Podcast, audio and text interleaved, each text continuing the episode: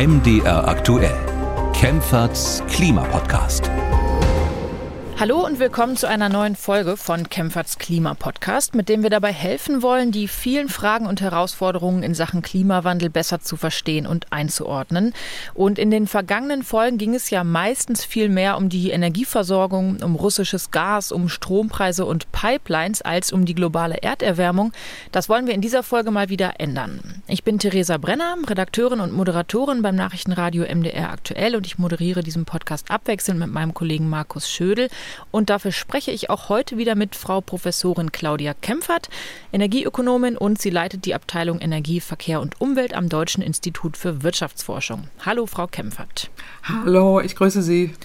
Wir schauen in dieser Folge mal ins Ausland und zwar nach Südafrika. Da gibt es nämlich seit vielen Jahren massive Probleme mit Stromausfällen und das wird eher schlimmer als besser. Und wir diskutieren dann in dem Zusammenhang auch die Frage, sollte man in den Urlaub fliegen, wenn man einen Klimapodcast moderiert?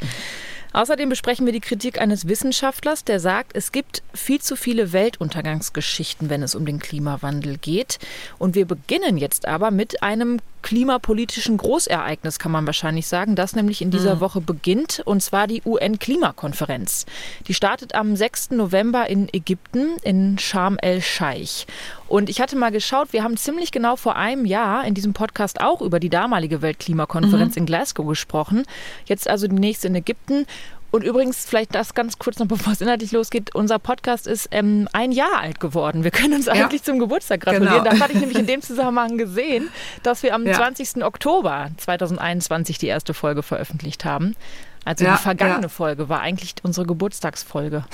Genau, das ist mir auch aufgefallen. Ehrlich gesagt, ich hatte es auch gesehen und dachte, jetzt machen wir das schon ein Jahr. Wahnsinn, ja. wie die Zeit auch vergeht. Äh, jetzt sind wir aber noch da und, und reden was wieder über Klimakonferenz. alles passiert ist. Also, ja, Wahnsinn. Ähm, ja, wirklich ja, Wahnsinn. Müssen wir jetzt keinen nicht Revue passieren lassen, aber es auf jeden Fall Leute, die schon länger dabei sind, denen ist es ja auch aufgefallen.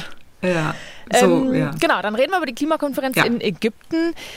Mal ganz offen an Sie gefragt, was muss denn auf dieser Klimakonferenz jetzt in Sharm el-Scheich passieren, damit es möglicherweise noch eine Weiterentwicklung ist, verglichen mit den Beschlüssen der vergangenen Konferenz in Glasgow? Ja, also erstmal ist es gut, dass wir wieder eine Klimakonferenz haben. In diesen schwierigen Zeiten muss man, äh, muss man ja wirklich sagen, weil seit dem Paris-Abkommen geht es ja genau darum, dass die Klimakonferenzen, die dann eben angeschlossen sind seit, äh, seit 2015, äh, eben sich damit befassen müssen. Wie schaffen wir es, dass der, dass der Klimawandel eingedämmt wird? Ähm, es geht um Kohlenstoffmärkte, es geht um die Anpassung an den Klimawandel, es geht um Verluste und Schäden im Zusammenhang auch äh, mit den negativen Auswirkungen und auch die Unterstützung für Entwicklungsländer. Das sind brennende Fragen, ähm, die jetzt behandelt werden müssen. Und ich denke, es ist sehr, sehr wichtig, dass wir jetzt nochmal gucken, wo stehen wir jetzt aktuell. Wir haben neue Ausgangsvoraussetzungen, auch anlässlich des äh, schrecklichen Angriffskriegs Russlands auf die Ukraine. Wie ist jetzt die globale Bestandsaufnahme? Wie, wie sind jetzt die einzelnen kollektiven Fortschritte auch im Sinne der Erreichung der Pariser Klimaziele? Und da sind wir nicht auf dem Pfad. Das Ziel, nochmal zur Erinnerung, ist ja die Begrenzung des Anstiegs der globalen Ober Oberflächentemperatur auf 1,5 Grad. Und äh, jetzt steuern wir auf deutlich über zwei Grad äh, zu. Also das ist das eine. Da dann geht es aber auch darum, wir merken ja weltweit, dass äh, der Klimawandel immer weiter fortschreitet. Äh, überall in der Welt muss man sich anpassen, auch äh, aufgrund eben dieser Auswirkungen, sei es Waldbrände, Überschwemmungen, Dürren, äh, und damit eben auch diese sogenannte äh, Klimaresistenz äh, zu, zu verbessern.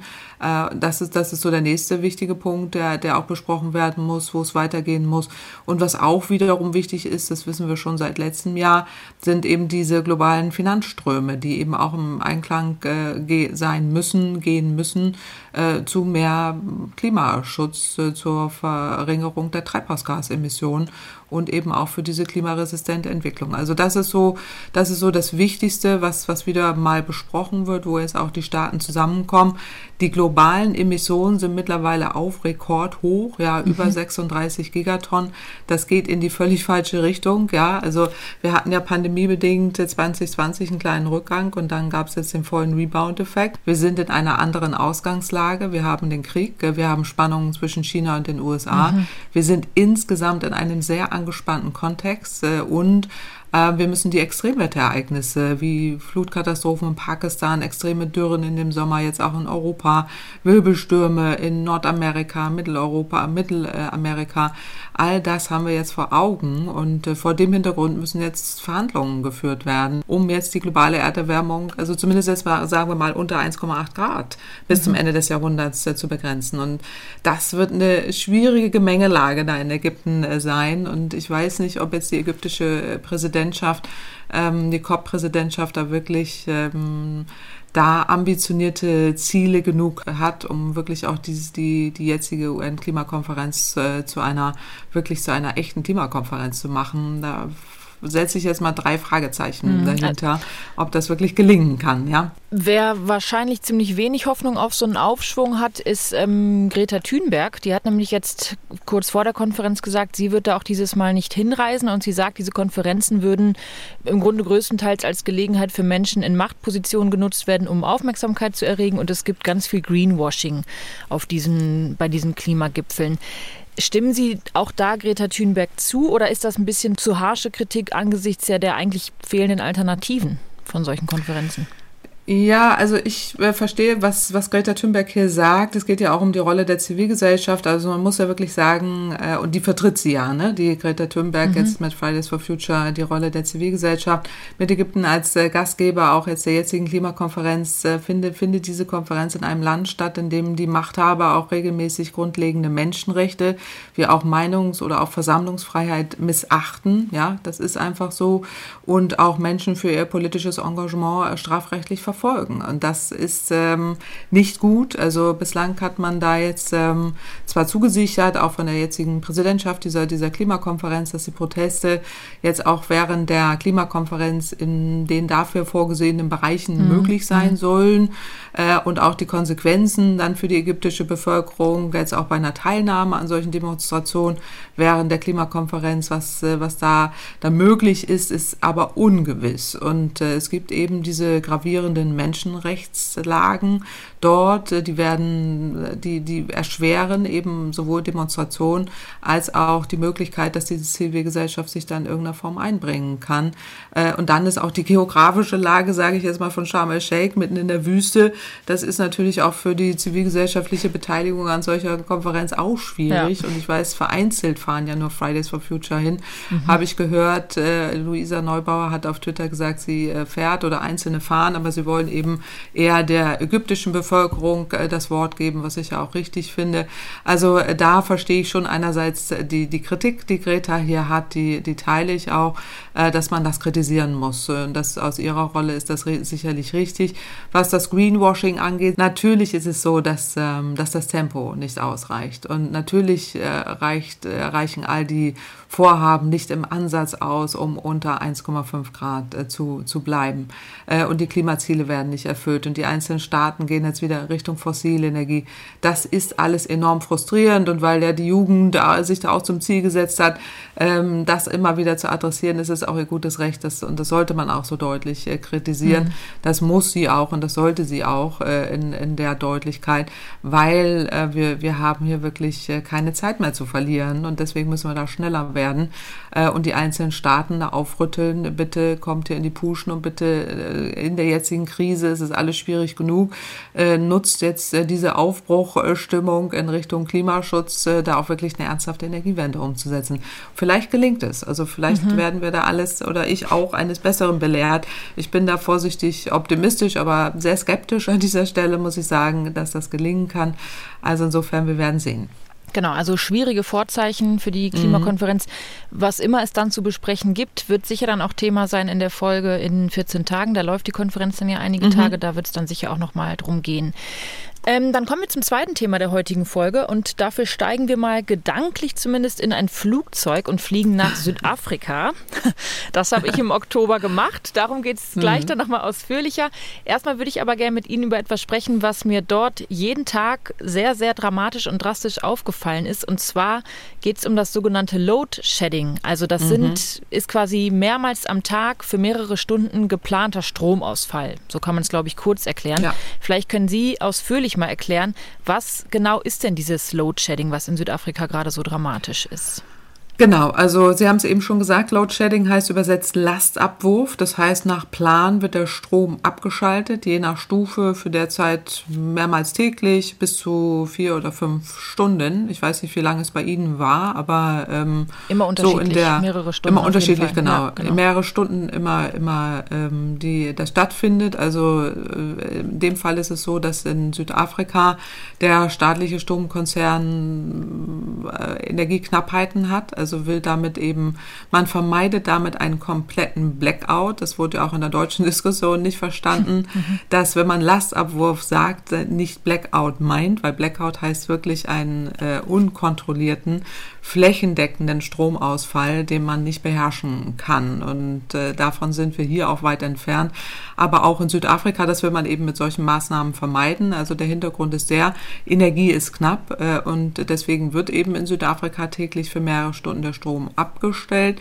Ähm, das eben soll vermeiden, dass endgültig auch die Lichter überall ausgehen, denn in der Tat ist das belastend für die Bevölkerung, aber auch die Wirtschaft äh, leidet ja. Mhm. Also insofern äh, ist das immer tatsächlich ein, äh, ein Problem. Und äh, der Hintergrund ist eben der, dass äh, man eben das als letztes Mittel nutzt, wenn es nicht ausreichend eine ausreichende Stromversorgung gibt ähm, und man damit eben die Netzstabilität sicherstellen will das ist nicht nur ein Phänomen, sage ich jetzt mal, von, von Südafrika oder so. Ne? Das mhm, gibt es jetzt mhm. auch in, in Industriestaaten, zum Beispiel in Kalifornien, gab es das in der Vergangenheit sehr, sehr häufig, äh, auch gezielte Lastabwürfe, um eben eine Überlastung des Stromnetzes äh, zu vermeiden. Das kann ganz unterschiedliche Auslöser haben, Knappheiten, aber auch witterungsbedingt, also zum Beispiel Wintereinbrüche oder extreme Dürren oder Hitzen, äh, was, was es da passieren kann.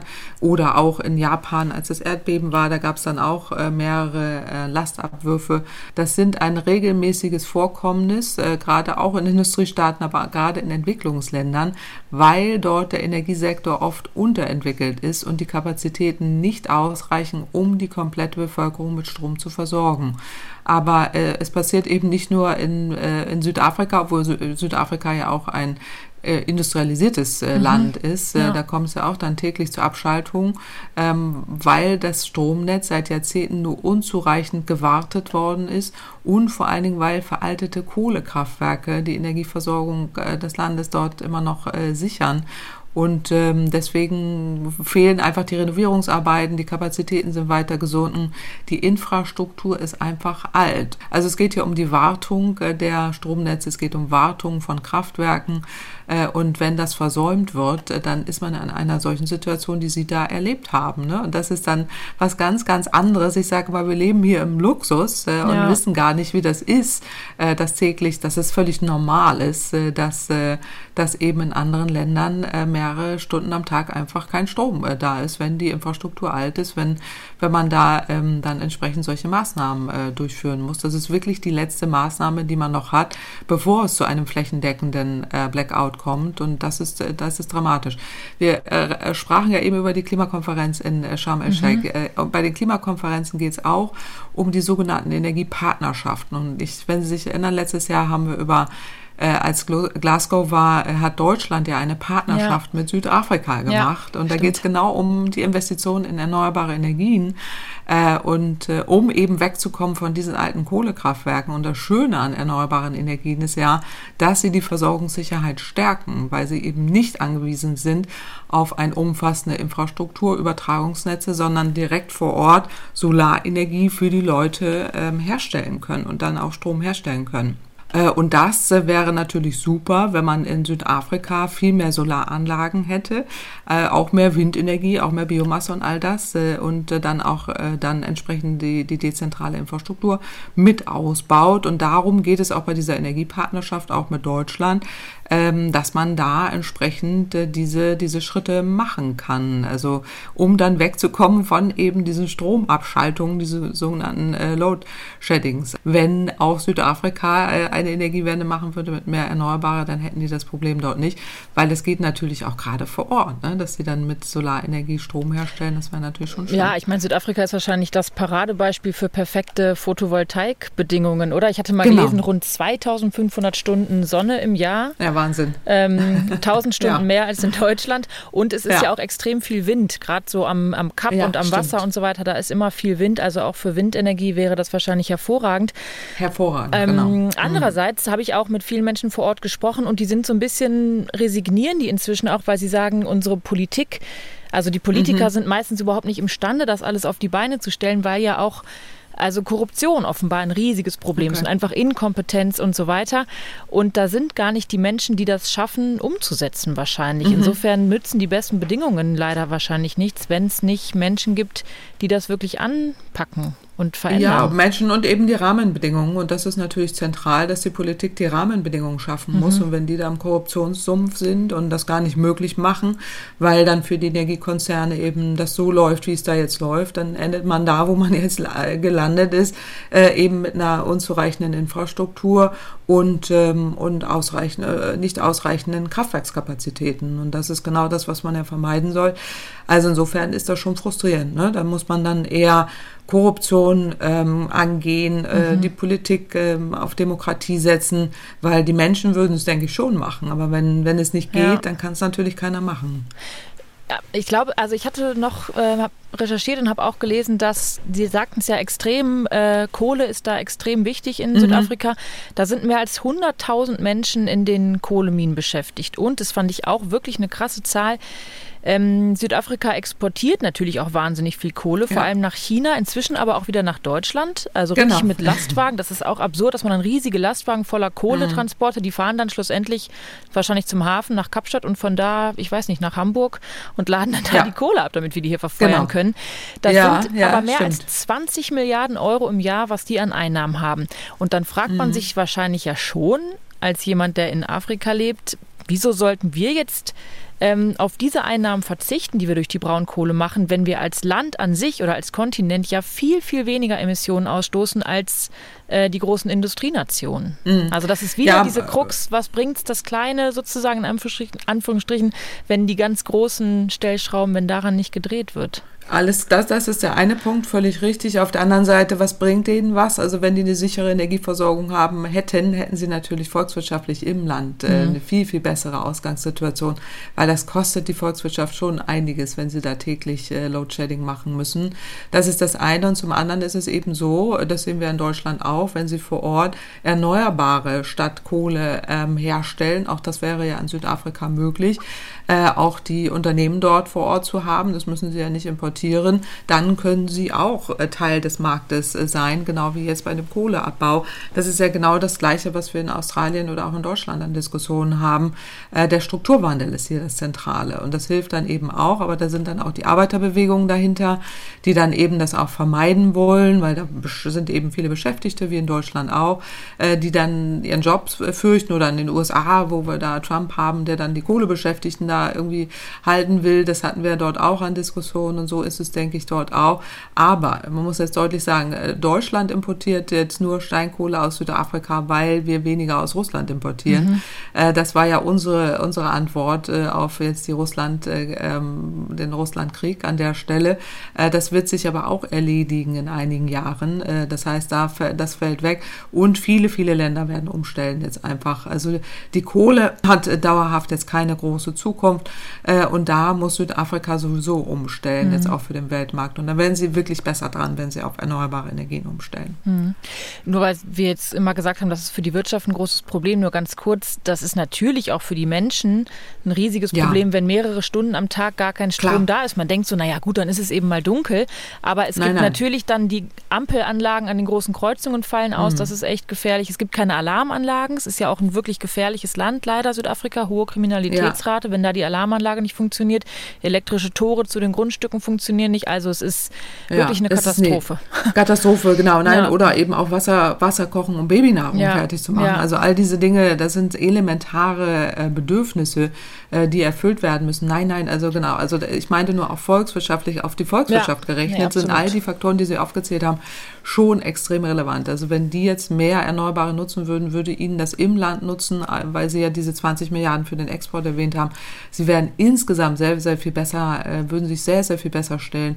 Nicht nur, weil sie die Menschen da schützen und, und alles Mögliche, sondern äh, weil sie auch die gesamte Volkswirtschaft dann, äh, dann viel, viel besser schützen. Mhm. der zweite Teil dieses Südafrika-Themas. Aber wie hat es Ihnen eigentlich gefallen dort äh, mit diesen ähm, Abwürfen? Das würde mich mal interessieren. Also als Tourist ist es im Grunde aushaltbar, absolut. Also okay. ich war vielleicht ganz kurz im Hintergrund, ich habe da einen Teil meiner Familie lebt dort, meine Patentante ist Südafrikanerin mhm. und die hatte ich dort besucht und die Familie hat eine Farm und da haben wir schon sehr, sehr konkret mitbekommen, das war auch ein riesiges Problem, weil die eben mehrere ähm, Tiere auch haben und da alles bewirtschaften mhm. müssen und die müssen dann, es gibt keine Alternative, sie müssen Strom haben, deswegen müssen die eben auf so Notstromaggregate mit ja. Dieselbetrieben zurückgreifen. Diesel ist auch wieder ja. schädlich, ist extrem teuer, weil die Nachfrage gerade sehr hoch ist und der Staat springt eben auch nicht ein für solche Kosten. Also, dass man da irgendwas an Kosten erstattet bekommt für hohe Preise Aber bei da der würden Energie. sich ja Solaranlagen bei denen dann super Absolut, rentieren. ja. Die, also da hätten die dann keine Abgaben und müssten keinen teuren, Ja. teuren Diesel kaufen. Also das wäre doch wirklich super. Ja, Also, die haben, mhm. ich glaube, die haben bestimmt auch zum Teil Solar, aber sie decken eben längst nicht alles damit ab und im Land selber Ja. ist es eben auch nicht so, ähm, so weit aber verbreitet. da würde diese Energiepartnerschaft natürlich jetzt wirklich helfen, dass Ja. man da jetzt mal vorwärts kommt, ne, an der Stelle. Ja, Mhm. und ansonsten finde ich, gehen die Menschen dort erstaunlich gelassen fast noch damit um. Also ich stelle mir dann so vor, wenn das hier in Deutschland wäre, was dann los wäre. Also die haben auch gefragt, ist das in Deutschland auch eine Option? Da habe ich gesagt, naja, vermutlich würde da die Bundesregierung zurücktreten, wenn es so weit wäre, dass man wirklich nichts mehr garantieren kann und teilweise ja, Ja, sieben, acht Stunden am Tag keinen Strom. Ja, wir, wir, wir- leben hier in, äh, wirklich im Luxus. Ich meine, in Kalifornien habe ich auch mal erlebt, da war, äh, gelebt, da habe ich es auch mal erlebt, da war das auch so. Die Leute, ja, wir kennen es dann auch nicht anders. Mehrere Stunden am Tag ist das dann mal weg, wo so, hä? haben wir ja noch nie erlebt und wir kennen das ja nicht. Wir leben hier in so einem Schlafenland im Luxus äh, und können sich das nicht vorstellen. Man kann sich das nicht vorstellen, aber ähm, weil die da, weil sie sagen gelassen, so, die kennen es natürlich jetzt auch schon seit Jahrzehnten. Ja, es passiert ja, Ja. schon ewig dort äh, und das ist dann, man, man arrangiert sich da, glaube ich, mit. Aber äh, wenn die, wenn die wüssten, wie gut es sein könnte, dann, ähm, dann bewegt sich vielleicht auch mal was Ja. und dann gibt es auch ein bisschen Druck von unten. Und das Mhm. erlebt man eben nur, wenn man auch in diesem Land ist. Und das kommt jetzt, Mhm. bringt uns zur nächsten Frage. Sollte man denn überhaupt dahin fliegen? Ich habe nämlich, ich hatte ja die Sprachnachricht geschickt an die Folge, die Sie mit Herrn Schödel aufgenommen hatten und viele Grüße geschickt und eben dieses Thema Loadshedding angesprochen. Ja. Und daraufhin kam eine ziemlich unerfreute E-Mail von einer Hörerin, die sich nämlich sehr darüber geärgert hat, dass ich nun diesen Podcast moderiere und dann aber eine Fernreise mache. Und Ich habe der Hörerin inzwischen geantwortet und habe ihr alles ein bisschen erklärt und eingeordnet.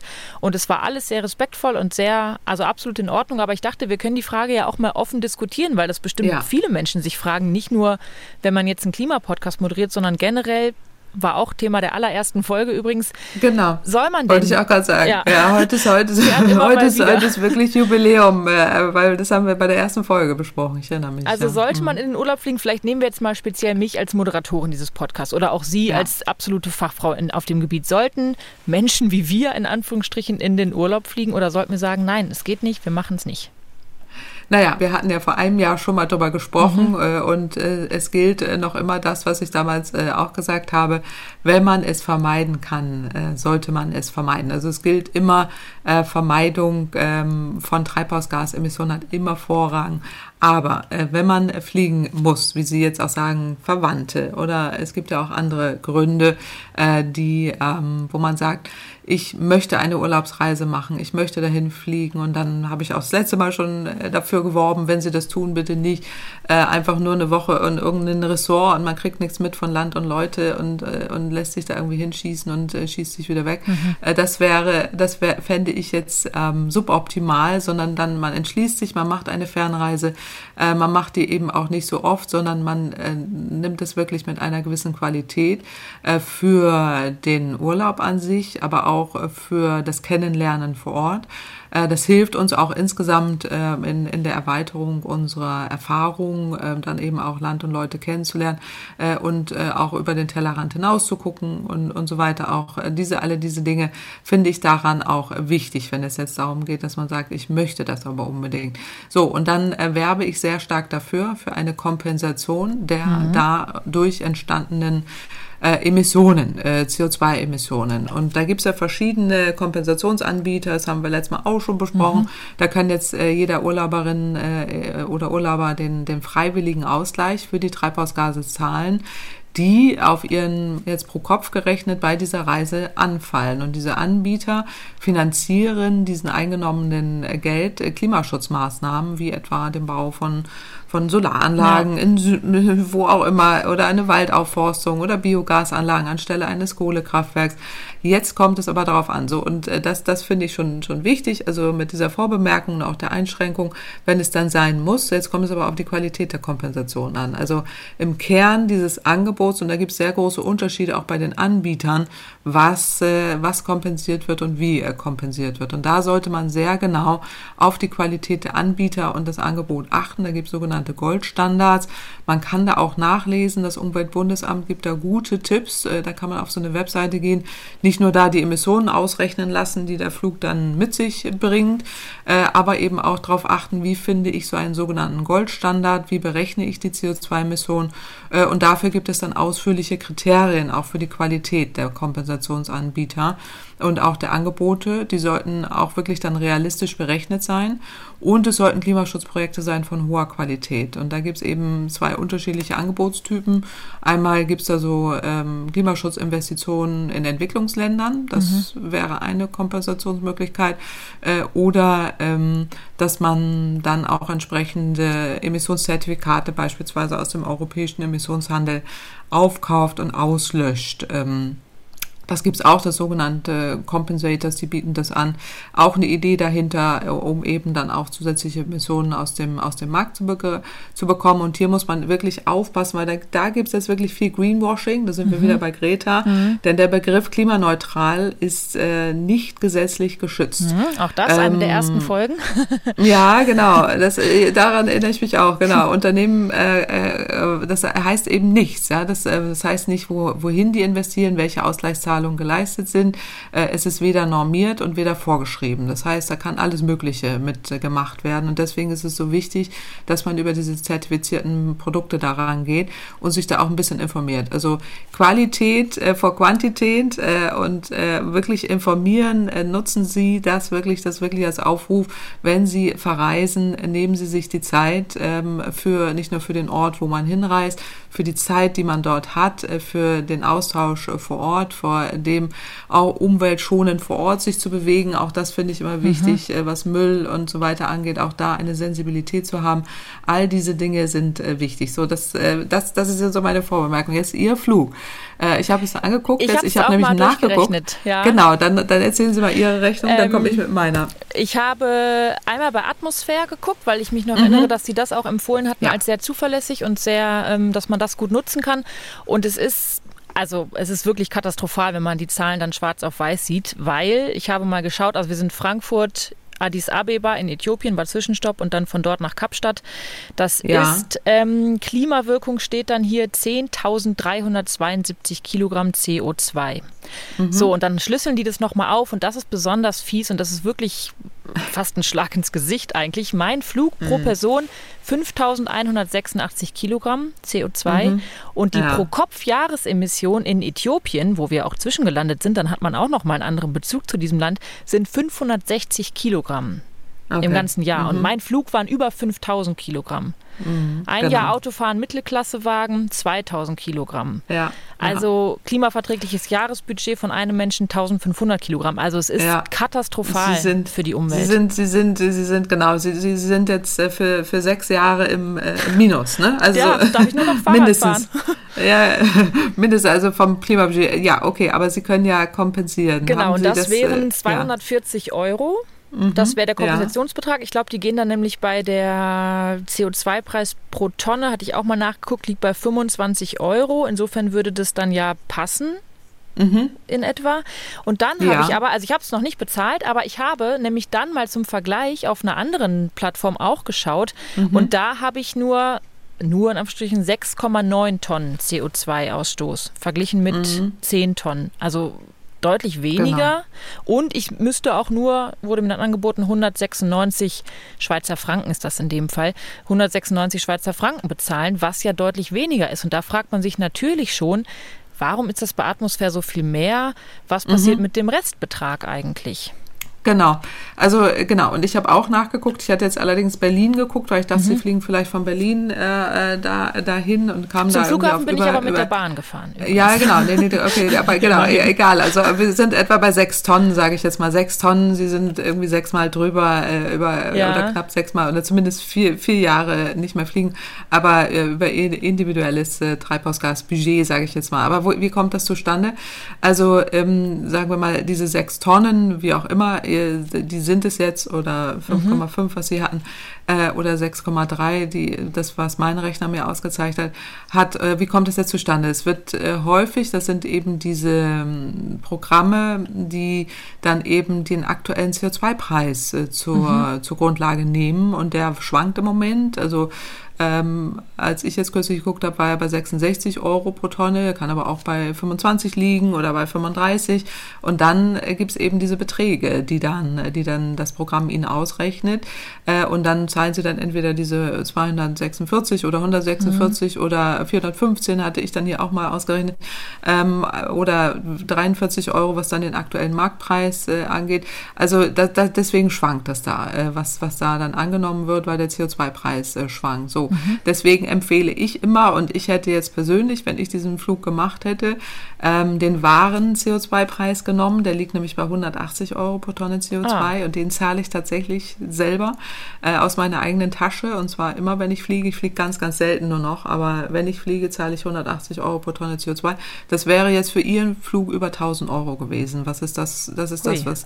Das was, ist mehr genau, als der Flug aber, insgesamt gekostet hat. Äh, und da, da sehen wir eben, dass wir keine Kostenwahrheit haben mhm. Beim Fliegen. Und da bin ich bei der, da unterstütze ich die Kritik der, der Hörerin, äh, die da ja auch sehr konstruktiv war, aber äh, die dann äh, darauf hinweist, äh, das ist schon gravierend, ja, was man, mhm. was man da macht. Äh, und äh, ich bin jetzt aber nicht, ich vertrete nicht die Position, dass ich jetzt sage, Frau Breller, Sie sollen nicht fliegen oder wie können Sie mhm. jetzt als Podcast-Moderatorin hier fliegen? Darum geht's nicht, sondern eine Sensibilität zu schaffen für das. Und wenn Sie sich alleine schon damit beschäftigt haben und da jetzt auch einen Ausgleich gesucht haben, ist das äh, schon mal mehr als äh, viele andere. Äh, und hier geht es auch um eine Kostenwahrheit und auch eine Sensibilisierung dafür, was so ein Flug tatsächlich anrichtet. Und die Kostenwahrheit würde bedeuten 1000 Euro mindestens mehr für einen Flug nach Südafrika. Mhm. Den würde ich jetzt persönlich privat bezahlen. Das kann sich nicht jeder leisten, gar keine Frage. Aber wir müssen einfach sagen, dass was andere da, da alle anderen, die das nicht bezahlen, wir lasten es eben den zukünftigen Generationen als zusätzlichen Schäden auf. Das ist das, was das Umweltbundesamt an Schäden errechnet hat. Die entstehen, die zahlen wir dann nicht persönlich, die werden aber von der Allgemeinheit äh, getragen, äh, mhm. früher oder später, heute schon sichtbar an eben diesen extremen Klimaereignissen, die auftreten. Diese Schäden treten auf. Und den Planeten, den wir damit zerstören, äh, das bedeutet eben auch einen Wert. Und um diesen Wert geht es dann auch, den ich jetzt, wo ich einfach nur für werbe, sich auch dafür, darüber Gedanken zu machen, ähm, das eben auch nach Möglichkeit zu vermeiden. Oder wenn man kann, ähm, dann eben zu kompensieren und sowieso sich einzubringen, dass man auch die Fluggesellschaften bittet, dass sie endlich mal äh, Umweltkerosin einsetzen. Auch das wäre ja möglich, wo die mhm. Klimabilanz deutlich besser ist äh, als das, was wir jetzt hier immer noch haben. Und das, darüber reden wir auch seit 15 Jahren, passiert ist nichts. Und so, das, das, das ist wirklich das Dramatische daran, weil ähm, wir müssen auch, ich meine, es werden auch viele zu, zur Klimakonferenz nach Sharm el-Sheikh äh, fliegen. Ja, ne? Da ja, ja. entstehen jede Menge Emissionen. Das ist die wiederkehrende Diskussion, die man dort hat. Warum macht man es nicht online, so ungefähr? Ne? Dann würde man da auch äh, Tausende von Tonnen äh, CO2, die da entstehen, vermeiden können. Und ähm, so, die Diskussion werden wir weiter haben. Aber mhm. wichtig finde ich, dass, äh, dass man da eine Transparenz schafft. Schwieriges Thema, echt, weil es ja. die Menschen so ganz konkret und direkt betrifft und ich man weiß. wirklich, und es gibt, also ich kann jetzt hundertmal erklären, warum ich hierhin und dorthin, wie lange ich nicht geflogen bin, darum geht es ja gar nicht, aber am Ende bleibt zurück, es ist klimatechnisch äh, eine Katastrophe. Punkt. Also, und mhm, wenn ich es ausgleiche, ja. ist es natürlich besser, aber diese Zahlen dazu sehen, wie viel ich verbrauche mit dem einen Flug und was da in Äthiopien pro Kopf, das ist schon irgendwie ja. erschreckend. Und allein das müssten Leute wahrscheinlich wirklich mal machen. Ähm, ja, das einfach genau. mal so, sie müssen ja nicht mal fliegen, man kann sich ja auch Verbindungen ausdenken und einfach mal gucken, was das ist, wie viel. Also, da, wenn, wenn, wir das schon geschafft hätten heute, dass, dass man da eine gewisse Sensibilisierung für schafft, ja. äh, dann, dann wären wir schon einen ganzen Schritt weiter, finde ich. Das wäre zumindest schön, weil wir sitzen alle auf diesem Planeten und der geht leider kaputt und äh, deswegen müssen wir da mehr tun, einfach auch eine gewisse Sensibilisierung schaffen. Äh, aber auch die Flugbranche an sich, also da höre ich nicht auf, das wir zu wiederholen, endlich mal zu treiben in die Richtung, ähm, dass wir da wegkommen von dem umweltschädlichen Kerosin. Hm. Ich würde gerne, bevor wir zur Frage einer Hörerin kommen, mit dem wir den Podcast beenden, noch kurz auf einen Artikel eingehen aus der Wochenzeitung Die Zeit. Der wurde mir nämlich von mehreren Kollegen in der Redaktion empfohlen, dass wir darüber doch bitte mal sprechen mögen mhm. in diesem Podcast. Es ist ein Interview und da spricht der Redakteur mit Björn Stevens. Und Björn Stevens ist Direktor am Max-Planck-Institut für Meteorologie in Hamburg. Und er forscht, hatte ich nur so am Rande gelesen, viel zu Wolken und Klimamodellen und simuliert im Grunde, welchen Einfluss Wolken auf Klimamodelle haben. So, das ist der mhm. Mensch, mit dem da gesprochen wurde. Und der hat ziemlich viele Sachen gesagt, die wir eben jetzt gerne mal zumindest kurz diskutieren können. Kurz vorher die Frage, kennen Sie Herrn Stevens und schätzen Sie ihn oder auch das Max-Planck-Institut als seriös ein? Also ich persönlich kenne ihn nicht. Er ist Klimawissenschaftler, aber Max-Planck-Institut ist natürlich hochseriös, ist eine Forschungseinrichtung und äh, die arbeiten eben zu bestimmten Themen. Mhm. Äh, ähnlich wie das äh, Klima Institut für Klimafolgenforschung in äh, Potsdam, sind aber weniger bekannt, auch weniger in der Öffentlichkeit äh, sichtbar und äh, aus dem Grund natürlich seriös. Also mhm. äh, wir können gerne über seine Punkte kurz sprechen, ja. Genau, er sagt nämlich, also es geht viel um Wolken und welche Form mhm. Wolken haben und wie die sich aufs Klima auswirken. Das ist jetzt für unseren Podcast, glaube ich, nicht so entscheidend und auch sehr, sehr kompliziert. Aber er sagt in dem Gespräch unter anderem, das zitiere ich jetzt mal, natürlich wird sich die Welt durch die globale Erwärmung verändern, in einigen Regionen auch dramatischer, aber wie, wo und wann ist noch alles andere als sicher. Und das mhm. hat mich zum Beispiel ein bisschen stutzig gemacht, weil ich immer dachte, es gibt sehr wohl sehr genaue Aussagen darüber, was bei wie viel Grad Erderwärmung wo passiert. Was sagen Sie denn dazu? Ist es mhm. noch so unsicher oder widersprechen Sie ihm da? Also ich würde da tatsächlich äh, deutlich widersprechen, aber ich will drei Punkte aufgreifen, die, glaube ich, wichtig sind, mhm. äh, aus diesem Interview ähm, entsprechend anzugucken. Das eine ist ja der Vorwurf, den er macht, ist ja die Klimawissenschaft zu alarmistisch. So, also und da mhm. geht es auch ganz gezielt um die Betrachtung von Extremszenarien. Ich weiß, äh, mit Herrn Schödel hatte ich drüber gesprochen. Da gibt's äh, gibt's ein Extremszenario, da können wir gleich nochmal drauf eingehen. Das zweite ist, äh, was ist ein wissenschaftlicher Diskurs? Also soll man den über Zeitungsinterviews äh, führen? Hier geht es um konkrete äh, Unsicherheiten in den Klimamodellen, um die sogenannte Klimasensitivität, ähm, ob man bei 2,8 Grad landet oder über 4 Grad landet, welche Rolle eben die Wolken da spielen.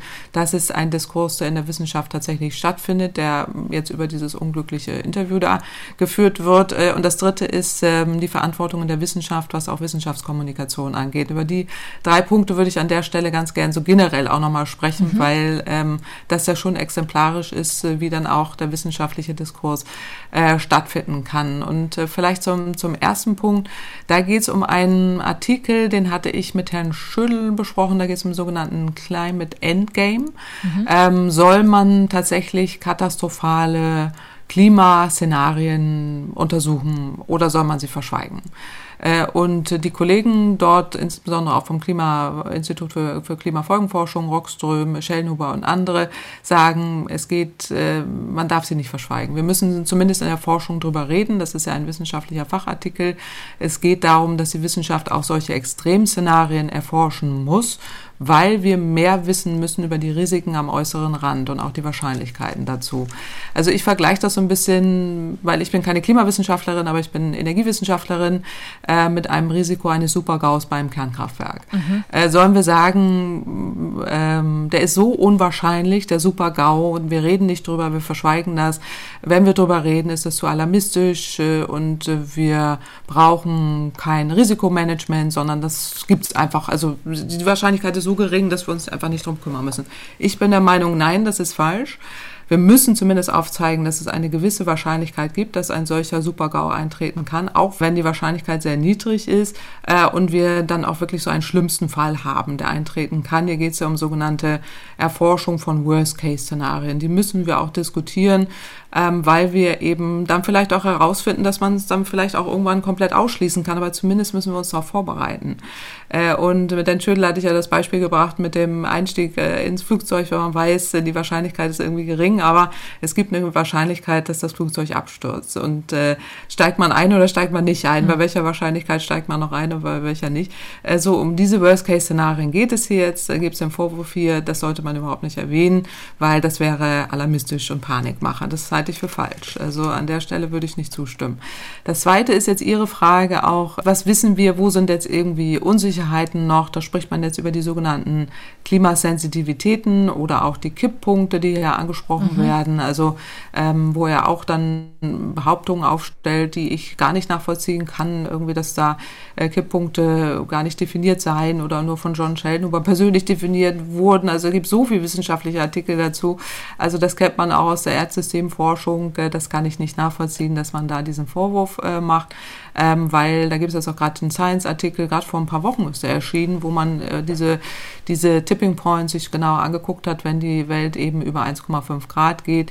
Ähm, das halte ich nicht, nicht für unsicher. Also, aber natürlich gibt es dazu Studien und die Kipppunkte sind, sind sichtbar. Dazu gehört eben ähm, die, die frühen Warnsignale auch beim grönländischen Eisschild. Es geht, äh, geht, geht um die, ähm, diese atlantische Umwälzung und auch um die Destabilisierung des Amazonas-Regenwaldes. Das ist in den Klimamodellen, ähm, das sind eben abrupte Veränderungen. Jetzt kann man es abrupte Veränderungen nennen, wenn er dann nicht Klimakipppunkte zu sagen will, aber mhm. das kann eben enorme Verschiebungen ähm, da hervorbringen. Und zum Thema Klimasensitivitäten, da gibt es jetzt eine gute Kolumne im Spiegel von dem Stefan Rahmsdorf, der ist äh, ja Klimaforscher mhm. am äh, Potsdam Institut für Klimafolgenforschung, wo er das erklärt, auch diese Ausbildung mit den Wolken, ähm, dass eben jetzt einzelne Modelle in der Vergangenheit, das war auch im Rahmen des letzten Klimaberichts äh, sichtbar, ähm, eben unterschiedliche Ergebnisse aufweisen und aktuell zu höheren ähm, globalen Oberflächentemperaturen kommen. Also das sind eben, das muss man kurz sagen, Modelle, die da eingesetzt werden. Das sind hochkomplexe Rechenprogramme. Manchmal laufen die über Monate, ja, also bis die dann in diesen, in diesen Forschungszentren der ganzen Welt irgendwie da durchgelaufen sind. Das sind Hochleistungsrechner, die eben die gesamte Erde simulieren. So und diese Forschergruppen beschäftigen sich jetzt mit den einzelnen Komponenten Komponenten. Und da geht es um die sogenannte Klimasensitivität. Wie hoch ist die Klimasensitivität? Ähm, das ist schon lange erforscht. Also gibt es da jetzt eine höhere Wirkung, sage ich jetzt mal, um es abzukürzen, also dass bestimmte Störungen auftreten können. Meistens rechnen die Modelle ähm, eine Klimasensitivität äh, von mehr als 4,5 Grad. Ähm, der Mittelwert liegt jetzt irgendwie bei 3,8 Grad oder auch etwas höher. Es gibt verschiedene Empfindlichkeiten, die dort auftreten und einzelne kamen jetzt zu einer deutlich höheren Klimasensitivität, auch aufgrund der Tatsache, dass bestimmte Wolkenbildungen dort eine Rolle gespielt haben. Ähm, und das ist im Moment tatsächlich ein Thema, was dort besprochen wird. Äh, und diese, diese Auswirkungen, die dann eben dort äh, zu beobachten sind, ist dann, äh, dass, dass man eben im Moment noch gucken muss, welche, was sind die konkreten Parameter dafür, wie haben die tatsächlich eine Auswirkung und wie wirkt sich das letztendlich auf die Gesamtklimasensitivität aus. Und ähm, Insofern ist das ein Forschungszweig. Deswegen hatte ich eben eingangs gesagt, es ist, glaube ich, nicht glücklich, das jetzt über, über die Zeitung zu führen, äh, diese, diese Art von, äh, von Diskussion, die mhm. da im mhm. Moment stattfindet. Wie hoch ist die, die Auswirkung der Wolken? Ähm, und äh, kann man dazu nicht sagen, weil das ist tatsächlich äh, falsch, weil natürlich gibt es konkrete Rahmen äh, und auch bestimmte Sensitivitäten, die belegt sind. Die Frage ist, sind sie höher, sind sie niedriger und wie hoch ist letztendlich die globale Erwärmung und äh, welche Rolle spielt äh, dann die Wolkenbildung äh, dazu? Also ähm, wie empfindlich sind die Modelle oder wie weniger empfindlich sind die Modelle? Äh, aber interessant ist einfach auch zu beobachten, dass frühere, auch schon die ersten Klimamodelle, die jetzige Entwicklung sehr gut abbilden. Also sie äh, liegen komplett richtig, was die Entwicklung der globalen Mitteltemperatur Körpertemperatur angeht. Äh, und deswegen würde ich sagen, sind die Modelle da nicht komplett falsch. Und da jetzt so eine Aussage zu treffen, halte ich für hochproblematisch. Äh, dass man da jetzt irgendwie suggeriert, das ist ja irgendwie alles äh, komplett unsicher. Und dann gibt es auch ein, wirklich eine, ein Widerspruch in sich. Die Engländer würden sagen, ein Contradiction in itself, weil er dann ja sagt, naja, die Einwirkung von, äh, die Auswirkungen von Wolken äh, sei null. Das mhm. ist ja eine wirklich super starke Aussage. Vorher sagt er ja, die Wissenschaftler sollten keine starken Aussagen machen, auch nicht in der Öffentlichkeit. Äh, das ist so ein Widerspruch in sich, äh, den ich da irgendwie erstaunlich finde an der äh, Stelle.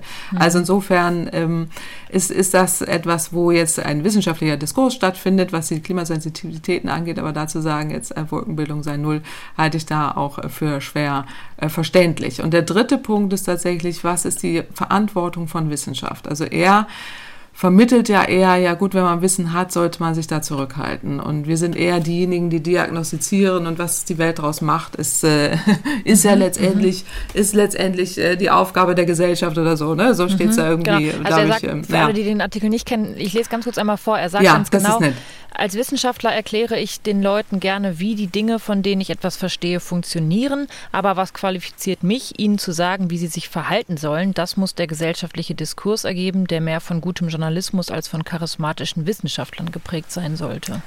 Ja, also das erinnert mich wirklich an Friedrich Dürrenmatt in der Schule, ja, die, der Bau der Atombombe, die Physiker. Mhm. Äh, also die Wissenschaftler bauen eine Atombombe, aber was die Welt daraus macht, ist mir egal. Ähm, wenn man das Wissen hat äh, als Wissenschaftler, haben wir eine Verantwortung, das auch zu kommunizieren. Äh, natürlich geht es darum, dass man jetzt einen gesellschaftlichen Diskurs darüber führen kann, was heißt das jetzt ganz konkret. Aber wenn man die Atombombe baut und nicht sagt, äh, liebe Leute, das äh, kann die Welt auslöschen oder bitte mach da nicht das mit, was andere jetzt, was bestimmte Machthaber machen wollen, dann ist das auch eine Verantwortung von Wissenschaft. Er sagt jetzt, um im Bild zu bleiben, äh, wir wissen, es gibt eine Atombombe, aber uns ist egal, was die Welt damit macht. Und das ist so eine Diskussion, die die Physiker, also Quantenphysiker, ja, die 60er Jahre war das ja so eine Diskussion. Ne? Friedrich Dürrenmatt in der Schule, daran hat es mich erinnert, wo, mhm. wo wir auch eine ganze äh, Aufsatz drüber schreiben mussten, was ist die Verantwortung von Wissenschaft, wie, was ist die Einstellung von Wissenschaft, ähm, dann auch deutlich zu machen, wenn ich Wissen habe, und da geht es ja hier um den Klimawandel, der so gravierende Auswirkungen hat auf die Welt, das nicht zu kommunizieren und zu sagen, es ist alles unsicher und was ihr damit macht, ist mir ja egal, beziehungsweise das ist nicht die Aufgabe der Wissenschaft, da, da stimme ich einfach nicht überein. Das würde ich auch nicht, äh, würde ich auch nicht so sehen. Gerade in der jetzigen Zeit hat die Wissenschaft eine große Verantwortung. Einerseits, um das Wissen zu vermitteln, was wir aktuell haben, also um den Klimawandel herum. Andererseits aber auch, um zu, zu wir, wir machen ja viele Forschungen darum, wie können wir denn den Klimawandel eindämmen? Auch das muss man den Leuten doch erläutern, um dann auch wirklich deutlich zu machen, wir, wir, äh, wir fahren den wirklich alles im Moment an die Wand. Und wir müssen warnen. Das ist wirklich die Aufgabe der Wissenschaft. Deswegen hat sich auch Scientists for Future zusammengeschlossen, um mhm. wirklich deutlich zu machen, wir sind über Tausende, 26.000 allein in Deutschland, die echt ähm, die Verantwortung ernst nehmen. Und er gehört offensichtlich nicht dazu. Also so verstehe ich ihn, wo er sagt, ja, er sagt einfach, äh, die Wissenschaft soll, soll forschen und was die Welt mitmacht, ist, äh, ist dann äh, was anderes, so, so, mhm. so, so, um das überspitzt zu sagen. So. Aber er sagt ja. auch, wenn die Menschen nicht lernen, selbst zu denken, sind wir sowieso verloren. Und das Klar, ist doch eigentlich, genau. da ist doch viel Wahres dran. Oder das ist ja genau da ist Fliegen. ich weiß ganz genau, wie viel CO2 es jetzt verbraucht und trotzdem fliege ich. Natürlich, ja genau. Also wenn es so gemeint ist, dass er sagt, wir ähm, zeigen euch ja nur auf, was da passiert und ihr müsst selber irgendwie alles selber denken und selber machen. Ähm, so, das, das verstehe ich so ein bisschen dahinter, dass er niemandem sagen will, was sie konkret zu tun und zu lassen haben. Also ich finde es gut, da jetzt auch ähm, da sich zu äußern, das ist natürlich auch richtig, äh, sich so zu äußern. Ich frage mich nur, ob da jetzt so ein ähm, so ein Diskurs auch über den, über so ein, so ein Zeitungsinterview der richtige Weg ist.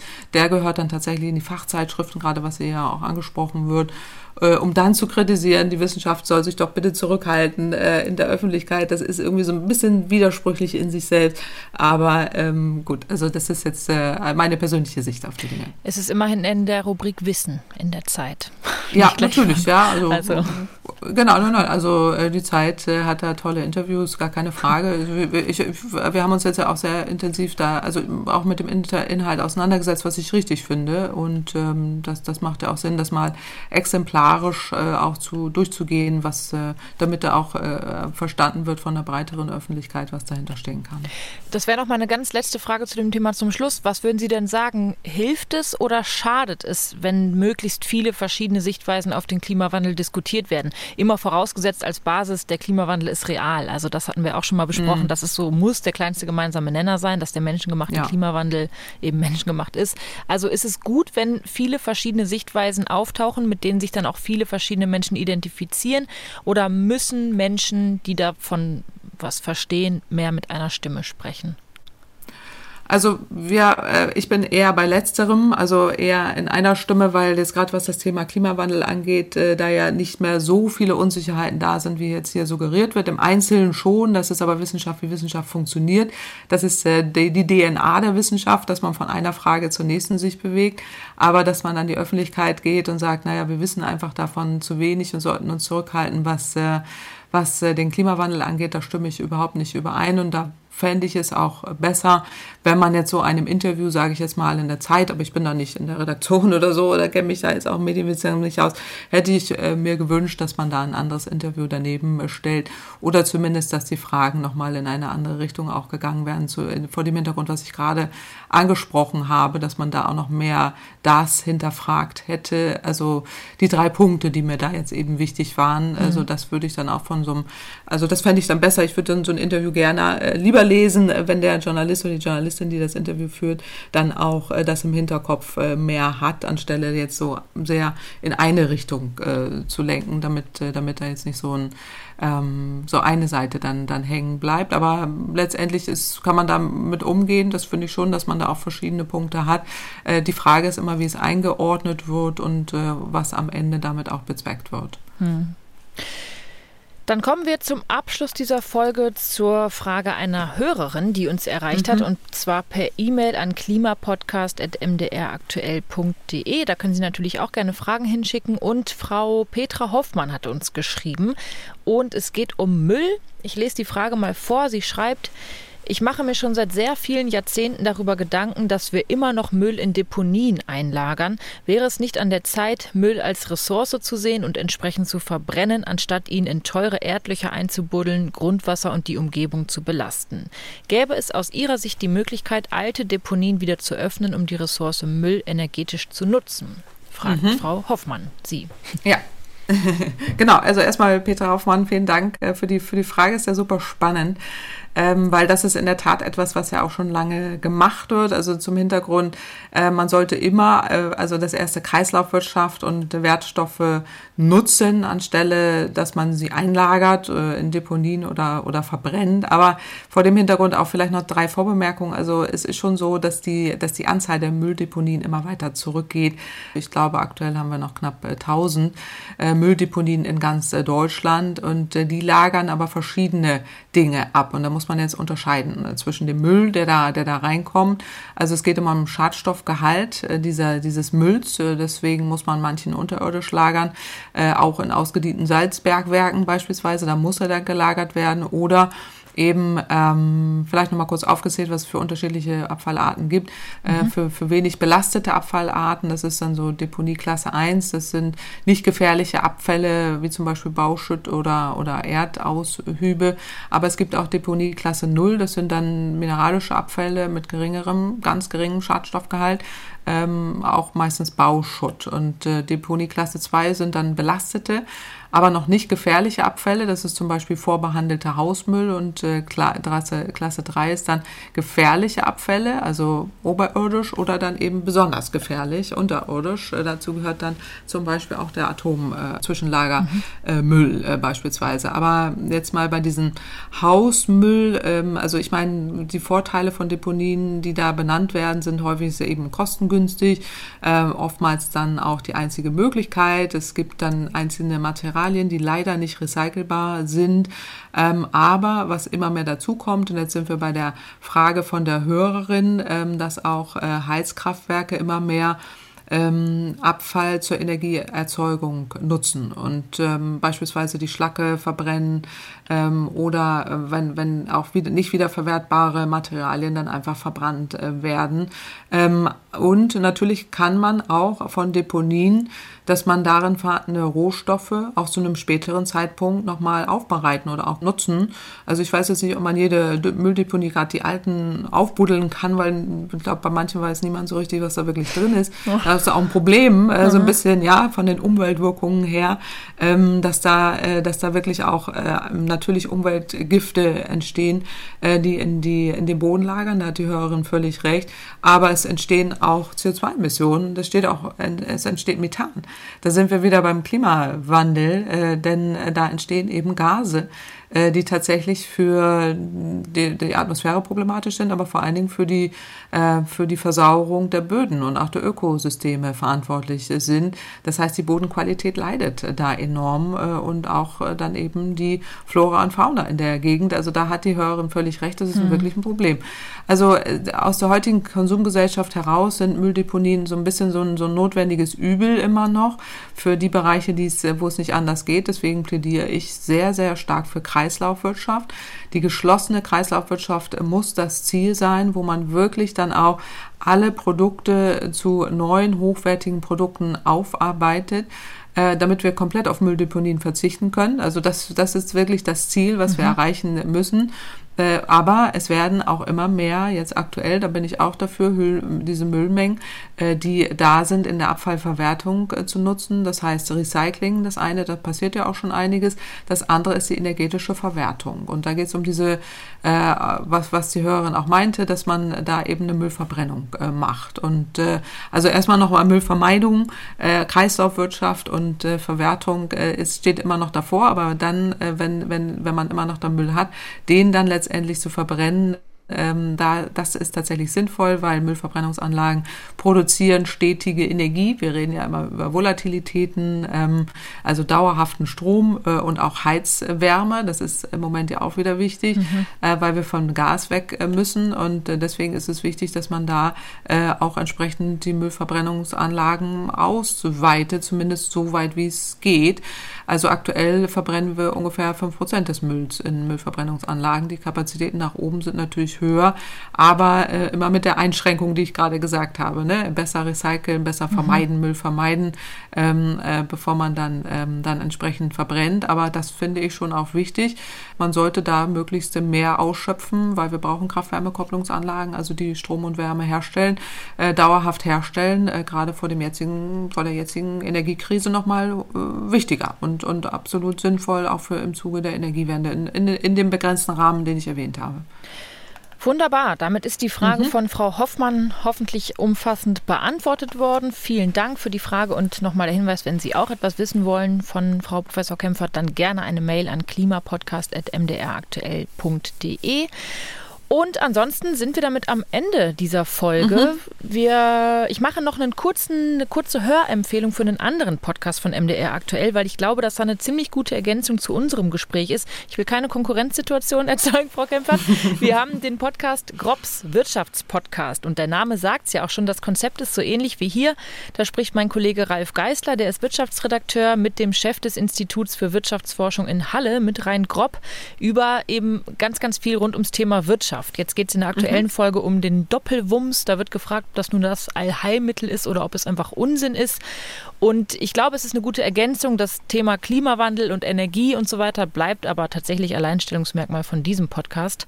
Und heute haben wir ja auch den Klimawandel mal wieder in den Mittelpunkt gestellt. Das Finde ich ganz gut, dass wir das mal Ja, das finde ich auch gut. Nee, aber das, das klingt ja auch ein anderer interessanter Podcast, äh, gerade was Wirtschaft angeht. Also wir streifen ja Wirtschaft auch mal. Ich bin ja auch Volkswirtin, ja. insofern passt das doch super. Das ergänzt sich doch, äh, ergänzt sich doch gut, weil viele Energiethemen, da wird wahrscheinlich auch äh, der andere Podcast äh, nicht drum vorbeikommen, äh, ja. Energiethemen zu behandeln, weil wenn es um Inflation geht, muss man über Energiewende letztendlich reden. Äh, und umgekehrt freuen wir uns natürlich auch, wenn die HörerInnen von Grobs Wirtschaftspodcast auch bei uns zuhören. Ne? Genau. Das wäre natürlich ja. gute Ergänzung. Dann ist genau. man bestens informiert.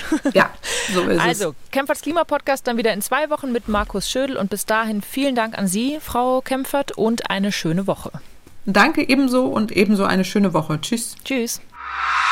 MDR aktuell. Kempferts Klimapodcast.